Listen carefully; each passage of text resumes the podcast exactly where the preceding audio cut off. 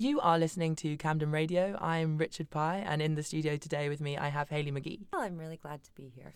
Haley is directing and performing in a show at the Camden People's Theatre from November the 20th to December the 8th called My Ex Boyfriend Yard Sale. Very close. Oh, no. it's called the ex-boyfriend Oh, yard I sale, mean- but it is my ex-boyfriend yard sale. Um, so it's kind of personal, so I can kind of be let off by you that, You can right? absolutely be let off, and other Oh. people have called it my ex-boyfriend yard sale in the past. So I think, I think maybe there is something to that. it's a very Maybe that's like the next part of the show. yeah, yeah. It's like the after party bit. um, so yeah, let's maybe talk more about the show because that it seems to be a really interesting process that got you there. Yes. Um, so maybe shall we chat about that? Yes. Okay. So, um, it is a personal story, or it begins as a very personal story, and it begins as a as a uh, a situation in my life that I got into a couple years ago when I was in credit card debt, Mm-hmm. and I found myself on the phone with Visa. Promising to pay off my bill by selling some of my things. And I just kind of blurted out, I'm going to have a yard sale. And then I looked around my apartment and I realized that the only things I could actually sell had all been given to me by different people that I dated over the years. And first of all, I was like, oh my God. First that's- of all, you've got great ex-boyfriends. Why are they buying you all these presents? well, I mean, uh, to be honest, the, the, the four I was thinking of, I had a diamond. It wasn't. It was mostly a sapphire with a tiny diamond necklace. I, had, I mean, you can't quibble, even No. if it's tiny. yeah, that one. That one was quite good. Then I had a bicycle, a guitar, and a vintage typewriter. So those were the four that I thought, okay, I can sell these. Yeah.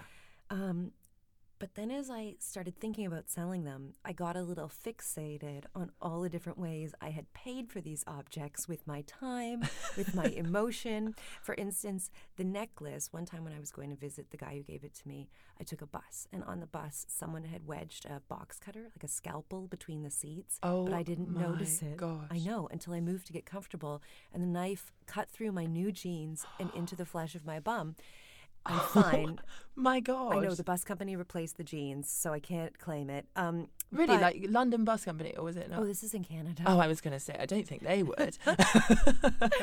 Um, but I started thinking, surely that flesh wound increases the value of this necklace. yeah. But I told this guy that I loved him, and I knew I was lying, so I think that must decrease it. But it's a sapphire necklace, and sapphires have gone up by 2,000% in value since Kate Middleton started wearing a sapphire ring. So, anyway, I started going back and forth about things that could take the value up and then things that would take the value down. And I became obsessed with figuring out an accurate value for the objects that I'd been left with after my relationships that reflected what they're genuinely worth. Well, I quite like that concept because I think time is precious these we live lives where I've got not enough time to do anything. So if you are really investing in someone, you know, you have to really quantify that sometimes, no? I think so. Yeah. I think it's also really interesting because time is, I've heard it put this way time is a non renewable resource, and money is a renewable resource. So, really, our time is more valuable than our money, but we live in this capitalist culture where Yeah. everything is measured in cash. Mm. So really spending time is not sustainable. It's, It's not reusable. So no, so you want to spend it wisely. yeah, you do. Yeah. So I wanted someone to take all this kind of stuff that we're talking about and turn it into a mathematical formula Mm-hmm. so that we could know when we break up with someone what it was all really worth. And um, I started contacting all these different mathematicians. And this is all, oh, also, uh, after realizing, having all these realizations about worth and value and how can I price these objects, I realized, okay, I'm way too obsessed with this now to sell these objects on Gumtree. I have to make a show about it. Yeah. So the sale has been postponed. so it's not even happened yet. That's No. fantastic. No, I posted the objects on Gumtree for market research, um, which is something one of the mathematicians suggested that I do. So I've, I started reaching, reaching out to different mathematicians, and I I've, I was ghosted by a few. A few came on board, talked with me a bit, and then stopped replying to my emails. I mean, there must be some kind of parallels into the dating environment there, mustn't it? Yeah, well, it's a lot to take on. I mean, Yeah. someone who's obsessed with creating a formula that quantifies love um, is maybe not that Easy? yeah. Yeah. But I finally found this woman, Melanie Phillips, who is a mathematician. Uh, she has a degree from Edinburgh University, and she agreed to work with me to create a formula that would take into account all the different variables that I think are valuable and spit out a price for the objects we're left with. That is fantastic. Yeah. And I think, um, is this, I mean, I know it's kind of working in a way because you are paying off your credit card bills because you are still making money off those objects. That's if right. it's not a yard sale. So, I mean, it still kind of worked. It definitely works. And actually, okay, I've been talking to a lot of economists too. I went down a crazy research rabbit hole for this show, and an economist told me this theory, which is a dollar today is always worth more than a dollar tomorrow, which means with a, hmm. if you give someone a dollar today, they can buy a piece of wood, and then over the evening they can apply their skills of like carving wood and whittling wood and then the next day take it to the market and sell it for exponentially more. So in a certain way i'm taking these objects from my exes applying my skills and Of whittling. of like storytelling Yeah. whittling um, performance and and i guess not selling them for more but selling tickets then to this show Well, I mean, that is a far more sustainable way of making income from those things. So I think that that's so. very sensible. thank you Um, I'm not sure. Have you actually? I was about to say I'm not sure what the boyfriends think, but do any of them know? okay i have interviewed a whole bunch of them Interviewed. I love the use of that word. for the audience's entertainment and also, um, I guess, out of my own curiosity, uh, to be totally honest. So I, I reached out to them as research for the show, but what I really wanted to know was their cost benefit analysis of the time they invested with me. And was that different? Yes. so um, I've got, I, I, interviewed five of them for the show. I, I talk about eight different objects from eight different exes in the show, and you get to hear from five of them. Okay, lucky us. Lucky you. Yeah, they've all agreed to it. They're all in it anonymously, though. You don't know who they are. Um, and it was really surprising interviewing them because some of them it had been my my very first boyfriend that I had in high school. I had an amazing conversation with him, and there are the ways that that relationship ended. He says is one of the shittiest things he's ever done as a person. He basically broke up with me to go out with someone else, and I was devastated. Oh no! know, I Oh, know. Little Haley in the locker rooms in Canada, Weeping. crying. And what was his name? Oh, you can't tell Can't us. tell. Can't tell. Oh, GDPR.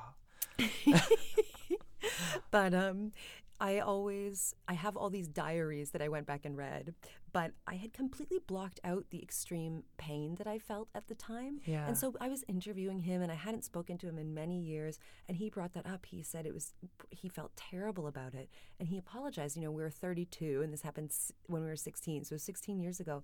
He didn't overtly apologize, but he said I, I felt really bad about it and I still kind of feel bad about it. Wow, you've been playing on his mind for 16 years. He's married. He is, his wife was there in the background of our Skype call baking cookies. It's wild. But I I then went back and read my journals and I realized how devastated I had been at the time and I thought, isn't this interesting because I was so much more affected by our breakup in the moment or I thought I was. But I've had many, many, many breakups since. And so mm. my memory of our breakup is kind of diluted by being a person who has cycled through quite a few relationships, whereas he dated me, the girl that he broke up with me for, and then he started dating the woman who became his wife. So, in a certain way, our breakup is more prominent in his Life than it is yeah, in yours. just yeah. because there are less points of comparison. And so, the way that time and people's experience then changes how we remember things Yeah. is also fascinating. And going back to the boyfriends, were they Yes. quite like compelled to be in the show, or did it take some coaching? Or Well, I only asked the ones that I wasn't scared of. um, I was going to ask what happened to the other three. Did they say no? But one just stopped replying to my Facebook messages. Mm. One I didn't reach out to, actually, and two I didn't reach out to. um, yeah, I mean, They were to varying degrees willing. One of them really goes after me in our interview about being on a fault line of pretension and indulgence. He also works in the arts and advocates for me putting Was he the him- guitar buyer? No, he's Oh. the typewriter buyer. Oh, I can see that. Yeah, and he really advocates to have a role in the show because he thinks that shows about ex-boyfriends at the fringe are overdone and oh. And a bit of a trope. But no, it's good. I mean, I definitely need some voices, some critical voices uh, in the piece. I certainly, I certainly am not a. I, even though I was very heartbroken when I was 16, I've definitely been on the other side of that Yeah. scenario now. Which is fine too. yeah. Empowering, some might say. Yeah, I mean, I think it's just all these ways when we're young that we can be very, very hurt. Um, as our experiences evolve, we kind of gain compa- I mean, this is a bold thing to say, but I was going to say we gain compassion for other people's behavior as we get older. Wow. Yeah. I, I don't know if I can agree with that. I think sometimes it's the adverse the opposite, but Oh, you yeah. think like, how could you do that? yeah. Yeah, But I mean, I'm 23, you're 32, perhaps I've got that to come. yeah. So that was some self help there. Yeah. Um, uh, back to the show, really. But um, so we've talked about the maths. Yeah. Like, as a show, how much maths is in it? How much, you know, what what am I going to see? Okay, well, you're definitely going to see a show. You're definitely going to see a narrative piece that's a bit uh, wacky that talks about what it's like to make a formula. But really, as we've been working on the math, so much of the math is about okay, but what are the variables and how do we weigh them and how do they interact with each other? So there, you're getting your the formula will be revealed. You'll know that it exists, but you're definitely not in a lecture or at a TED talk. Yeah. Because really, the interesting thing in making a formula is figuring out how and why we value certain things. Mm-hmm. So it's more of a conversation and stories around value than it is a uh, hardcore. It's like a cost lesson. and worth thing. Exactly. Okay. Yeah. I can get on board with that. yeah, yeah, yeah. It's Yeah. very digestible math, and I am not a mathematician, and I am delivering the formula. So So there's an element of sort of maths for dummies in there. Not calling you a dummy, of course. no, no, just like just some, you know, non-professionals. Yeah, yeah, that's fine. That's fine. Yeah. And you also did a kind of exhibition of these items in Euston Station. Um, what brought you to decide to do that? I always had this fantasy that the audience would walk through a display of my objects that would look like half a yard sale and half an art show. I hmm. so I always thought there'd be a big piece of fake grass on the floor and then white plinths with my different objects on top of them and they could walk through and appraise them. And it this idea that different spaces give objects different values. A yard sale is kind of worthless junk and an art show is these priceless relics. And Which is still kind of worthless junk. Exactly. And it's like, is this priceless? Is it worthless? Am I priceless? Am I worthless? Are my stories priceless or worthless? Or, I'm going to say they're priceless. yeah. but that's so that's so interesting. Did you have like the little dots, you know, that if you know if something's sold, like your little typewriter? Oh no. That is really nice. I didn't have little dots, but I did put emotional context on the uh, price tags and I had people appraise my objects. So I had this idea that the, the show should start like that. And I talked about it at nauseum to the artistic director of the Camden People's Theater. And he was like, I don't know if that's going to be possible, Haley. We do double bills. And then um, this group was putting art shows into a disused store that was going to be torn down in Euston Station. And so they asked the theater, is there anyone who wants to do an installation? And he said, yes, I know Haley does. so I installed my objects like this and I had people appraise my objects. And then, Let's talk about that. Yeah. Appraising your objects. What Oh. were they doing? so, so they would walk around. They had a little piece of paper that had all the objects on it, and they'd walk around and look at my objects and read the emotional context. I also had the interviews that I'd done with my exes. Um, to listen to on the wall. People could put on earphones and listen to get a bit more context. And for the ones that I didn't have interviews with, I interviewed a music expert about the guitar itself, this kind of thing. Okay. And then, and then if that got people uh, interested in the questions that the piece raised about, like, is it worth it? How can we quantify love? I had a wall of questions about um, the cost of love that the viewers of the exhibition answered on post-it notes. Love it. Yes. So things like um, like relationship and numbers, money and love questions. Like, what's the most extravagant gift you've ever been given by a partner? How much do you think it cost? Or what's All the questions that you're not supposed to ask, you know? yeah? What's the longest? What's what's the longest amount of time you've stayed with someone after you realized you wanted to break up with them? Hmm. That was a really interesting one because the average answer was four months, but the longest answer was twenty four years. Oh no. Oh, that's actually like, it should be funny, but I'm heartbroken. Yeah.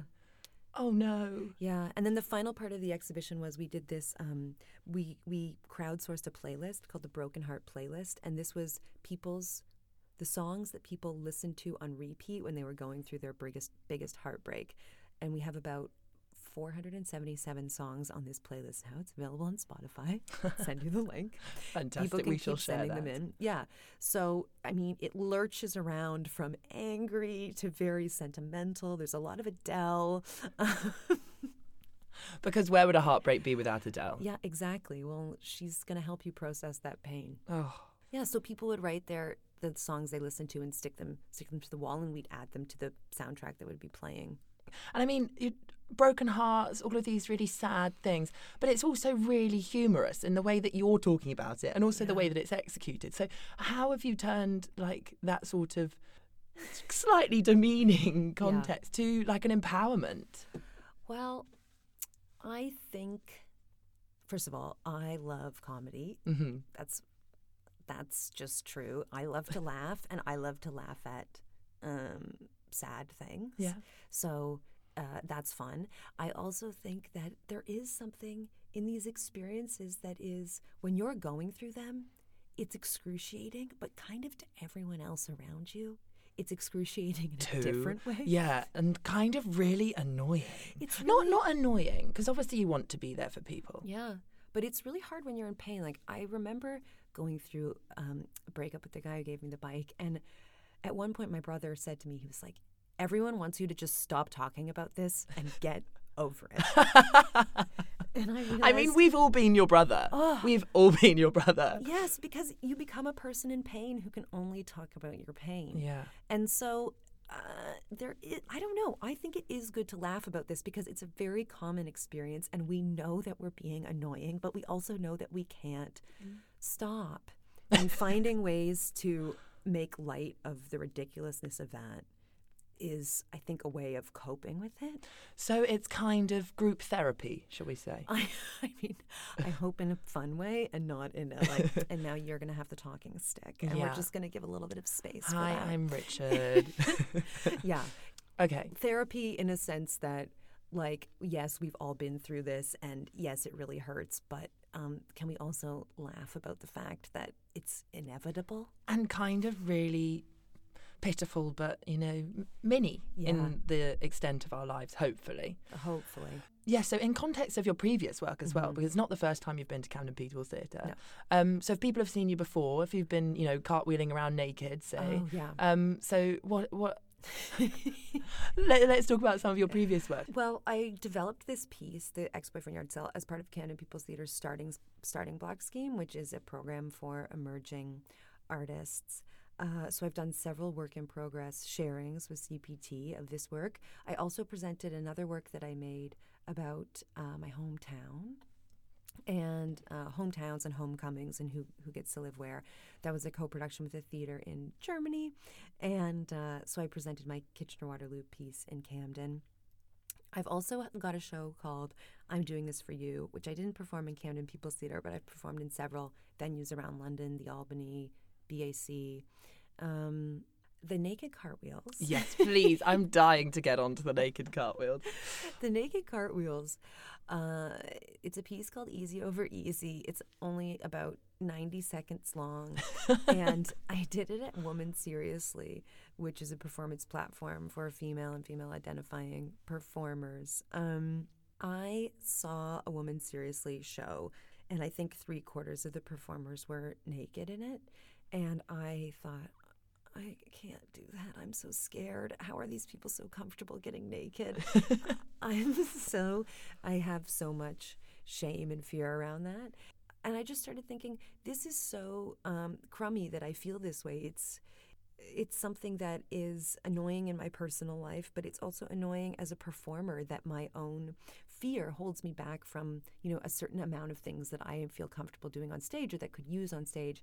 And I thought, okay, I'm going to face down this fear. And so I pitched to the Women Seriously Committee, can I do a 90 second piece where I do a whole bunch of naked cartwheels? And I always thought in my brain, being naked will be easier when you're if moving. I, if I'm in motion. Oh my gosh, I was I was there with you on that because then people can see less at the same time. No, Yeah, I feel I- like well, it's like a blur. That's what I thought was going to happen, and Oh. I also thought because I'm obsessed with comedy and I have a you know a comedy background, I thought, and I want to see if I can do it in a funny way. Can a woman be funny and naked?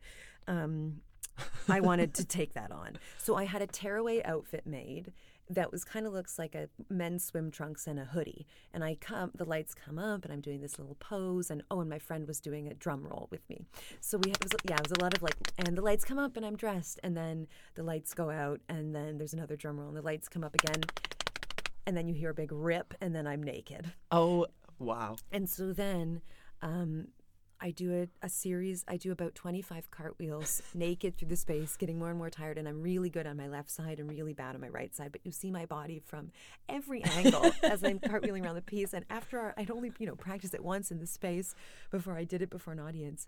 And, um, uh, the Grace who runs Woman Seriously was in the audience for the tech, and I was like, Grace, can you see everything? And she was like, Oh yeah, we see.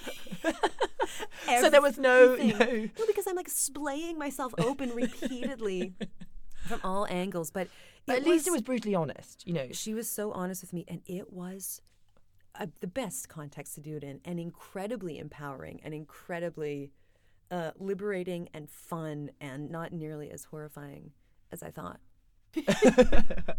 um, yeah, totally. I've been to a couple of Women Seriously events, and they're an incredible platform, incredible audience. Yeah. Um, a real sort of time to be an ally, whoever Yeah. you are, Yeah. like whatever, whatever you identify or whatever you're making, whatever it is. It's just everyone's an ally there. Yeah. And I love that. I think the ex boyfriend yard sale, even though it's rooted in my experience, is um, very much a piece for anybody who has come out of a breakup or a series of breakups wondering was the pain worth the cost? Was the investment of time, you know, worth the fun that we had? Am I really back to zero now that this didn't work out? Was it worth it? The show really tackles those those questions in a way that is um, bigger than my experience, and I think that that wherever you're coming from with those questions, you'll be able to get a lot out of it and hopefully enjoy yourself and hopefully